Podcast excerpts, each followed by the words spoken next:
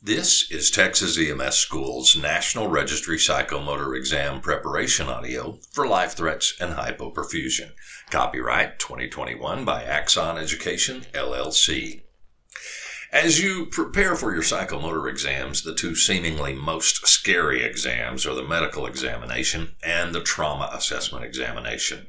They involve complex scenarios, and the skill sheets themselves are lengthy and difficult to memorize.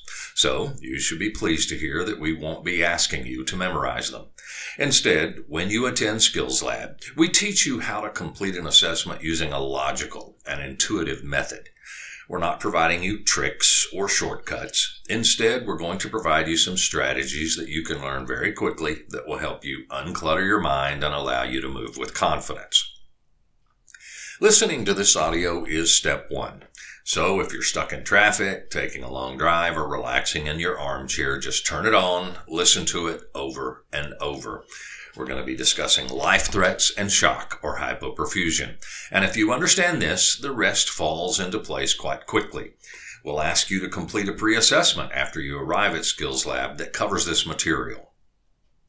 We're going to discuss three important topics. We're going to discuss number one, identifying and assessing life threats. Number two, understanding what shock or hypoperfusion is and how to identify it. And number three, we're going to discuss how to treat for shock. By the way, for the purposes of this audio, we will treat the word shock and hypoperfusion as exactly the same thing. In many of these discussions, I will use both terms to help your brain begin to understand that they are the same. Oddly enough, we're going to start by discussing the four steps to treat shock in psychomotor assessment. Basically, it's as simple as this. If we believe the patient is going into shock or exhibiting signs of hypoperfusion, we're going to number one, make a decision to transport the patient immediately. Number two, we are going to ask our partner to provide the patient with high flow oxygen. Number three, we're going to lay the patient flat or put them into a position of comfort. And number four, we're going to keep them warm. All right, let's go into each of these in detail. The first thing we are going to do in terms of treating for shock or hypoperfusion is that we are going to make a decision to transport the patient immediately. EMS professionals save lives every day because they transport patients to a place where there are more trained professionals, more resources, more diagnostic equipment, etc. If you want to save a life, if you want to treat hypoperfusion or shock, you transport. As soon as it becomes evident that you have life threats in your scenario, or that your patient is exhibiting signs of shock, tell your examiner you intend to transport this patient immediately. And don't be afraid to restate it after you've finished assessing for life threats. It doesn't hurt to say it more than once, but failure to transport a patient immediately is a critical fail criterion. Don't risk it. Say it more than once. If the exact words don't come to you, just be sure that you let the examiner know that you intend to transport the patient now. The second and equally important step is to ask your partner to provide the patient high flow oxygen. In a psychomotor exam, you will be provided two real or imaginary trained partners. Now, these partners can complete any intervention you ask of them competently. In an assessment scenario, you're not required to complete or demonstrate how to complete the oxygen therapy yourself. However, you must remember to ask your partner to administer oxygen. Again, you don't have to remember the exact set of words maybe that I'm using in this audio, but it would be valuable to say the words high flow in there somewhere if you can get them in. But most examiners would not withhold points if you fail to say high flow. But here is something important to remember about what you say. This is not a time to show off and let the examiner know just how well you've been reading your book by stating how many liters per minute you're going to administer or what device you might use. Simply saying, I'm going to ask my partner to administer high flow oxygen will probably suffice. That way you can move on. If the examiner wants additional information, he or she will ask for it. However, if you state that you intend to use an non-rebreather, the examiner may feel compelled to ask you just how many liters per minute or some other clarifying question. Don't poke the bear.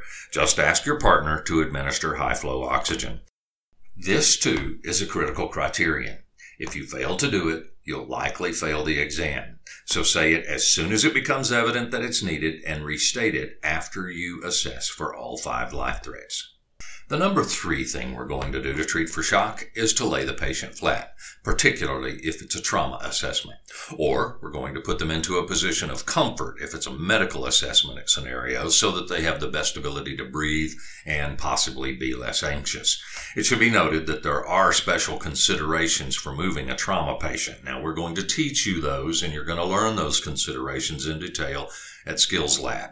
But for these purposes, when you feel that shock or hypoperfusion is present, you should indicate that you intend to lay the patient flat or in a position of comfort. And the number four or last thing that we're going to do to treat for shock or hypoperfusion is we're going to keep the patient warm. Generally speaking, for psychomotor exams, you simply need to say that you intend to keep the patient warm. But if you're asked for details about how you would do that, just say that you will use the provided blanket. Just a quick note here is to remember that when you walk in the room for your psychomotor assessment exam, look around at all the equipment. All the equipment available to you is going to be on the floor or somewhere near your patient in the room or on the examination site. And that should include a blanket. It'll be among your supplies and that can be a visual reminder to you. So let's recap. If a patient is exhibiting signs of shock or hypoperfusion, same thing, we're going to number one, make a decision to transport them immediately. Number two, ask our partner to administer high flow oxygen. Number three, we're going to lay the patient flat or put them into a position of comfort. And number four, we're going to keep the patient warm. The fact is, there is very little risk of going ahead and treating for shock at the very first signs that it may be an issue. So just keep that in mind. Psychomotor exams tend to be complex. They tend to be serious scenarios. So if you see signs of shock, which we're about to discuss, or if you believe there's a possibility that it might be necessary, don't hesitate. Go ahead. Treat for shock as early as the signs become apparent to you, and don't be afraid to state your treatments more than once. All right, let's move on and talk about the signs of shock and hypoperfusion.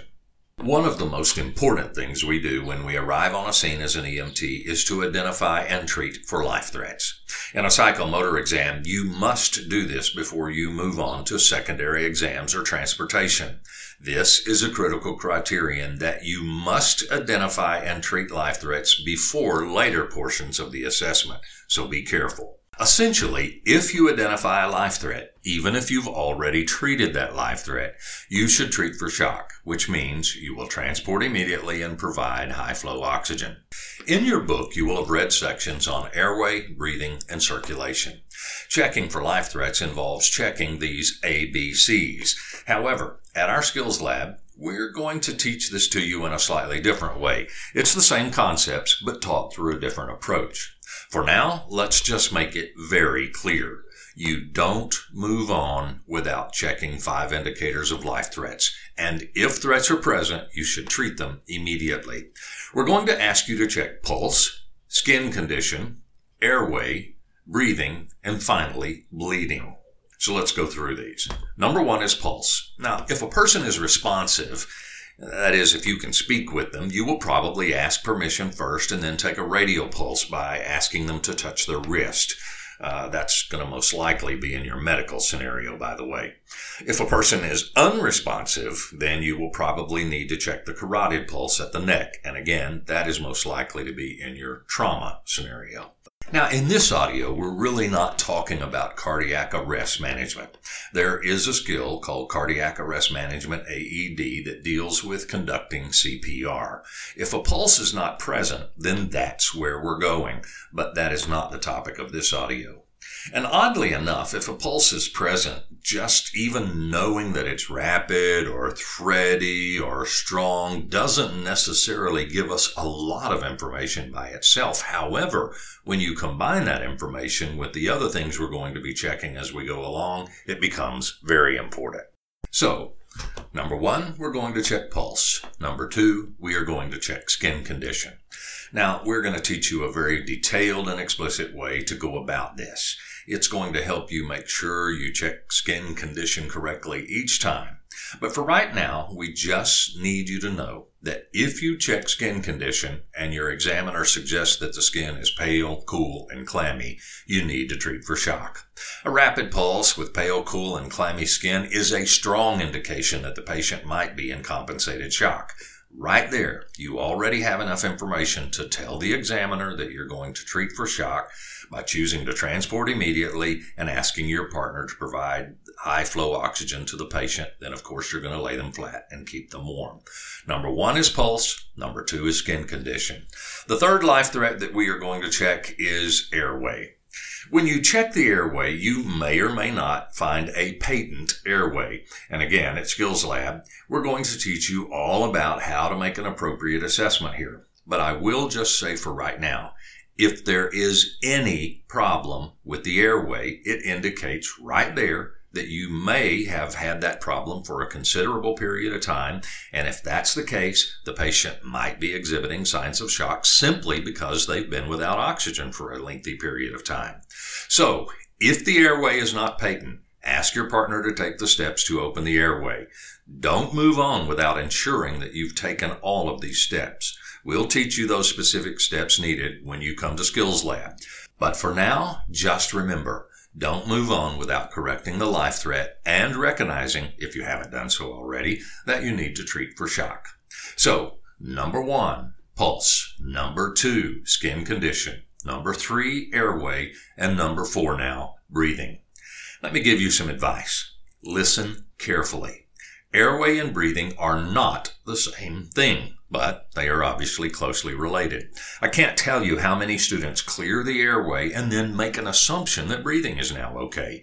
You must check for the adequacy of breathing after you ensure the airway is patent. You will simply need to tell your examiner you're checking for breathing by watching the rise and fall of the chest. The examiner may say breathing is adequate, or more likely may say something like it's shallow or it's rapid, etc. This is a great place to state again that you're going to ask your partner to place the patient on high flow oxygen. Number one, we're going to check for pulse. Number two, we're going to check for skin condition. Number three, we're going to check the airway. Number four, we're going to check for breathing. And number five, the big daddy, we're going to check for bleeding. This is a big one. If you get any indication as you check for bleeding that bleeding is occurring, whether it's internal or bleeding that you can see that's external bleeding, it's a significant contributor to a patient entering shock.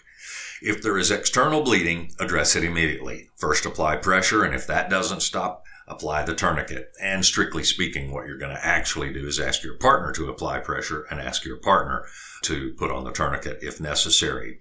We'll cover this thoroughly at Skills Lab, but for now, just remember that, like all indicated life threats, you treat it immediately and make sure that you treat for shock or hypoperfusion afterwards.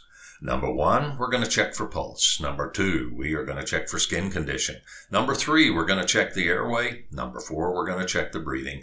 And number five, we are going to check for bleeding.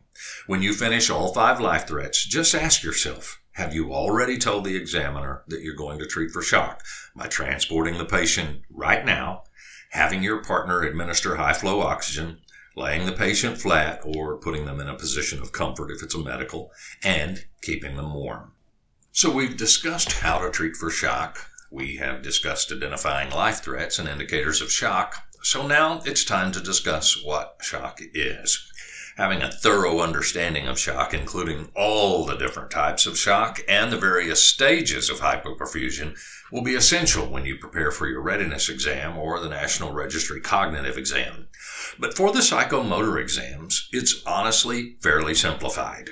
In psychomotor exams, you're almost always going to be given a situation or a scenario where the patient is in the early stages of shock. We commonly refer to this as compensated shock. And as a result, for the purposes of prepping for the psychomotor exams, we can really group most forms of shock into one big container and say, if you see a specific set of signs or symptoms, then you can assume you're dealing with shock. Naturally, there's going to be exceptions. But in the psychomotor exams, those exceptions are going to be rare. So what is shock or hypoperfusion? Hypo is just a word prefix that tells us that we've got something that is low or inadequate. And perfusion is the ability of our bodily fluids to deliver oxygen to our cells and then remove waste such as carbon dioxide. So hypoperfusion is low or inadequate delivery of oxygen to our cells in a very simplified form. When our bodily fluids can't do the job they need to do, our cells start to suffer and eventually die, and that is shock or hypoperfusion. There are two important things to note about shock. First, the signs of shock change as shock progresses through various stages. In the early stages of hypoperfusion, your body goes to great effort to try to compensate for the problem, and they will try to repair the situation. So if you don't have enough fluid or fluid is not reaching the farthest reaches of your body, your heart is going to pump harder. It's going to pump faster. If you're not getting enough oxygen, your brain is going to tell your lungs, breathe deeper, breathe faster. So if your examiner tells you that breathing is rapid or a pulse is rapid, let it be an indicator that shock might be present. Now, in the later stages of hypoperfusion, your body is going to get tired. As your body attempts to compensate over a period of time, your heart begins to weaken and the muscles in your chest get tired. As a result, your breathing and your heart rate may slow down. And at that point, your body is beginning to lose the battle with hypoperfusion. This is a stage of shock that we refer to as decompensated shock. And once the body goes into decompensated shock, it is going to be very difficult to bring it back out. So just think about what I've said and how it might relate to a psychomotor exam scenario. Psychomotor exam scenario writers want you to be tested with a complex skill, but they want you to be tested with a skill that you can complete successfully, something that you can do something about. Therefore, it is very likely that you're going to be given a scenario in a medical assessment or a trauma assessment that involves compensated shock, early shock. That means you can treat it with what? Immediate transport, ask your partner to give them high flow oxygen, lay them in a flat position or a position of comfort, and keep them warm. Another important thing to consider is that while there are multiple types of shock, the majority of them will present, in the early stages at least, in very similar ways.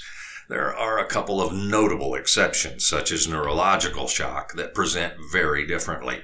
But for the most part, for the purposes of the National Registry of Emergency Medical Technicians psychomotor examinations, if you see a fast pulse, rapid breathing, a life threat that had to be corrected or is still uncorrected, and any bleeding, you need to assume that you need to treat for shock. So what does all this mean?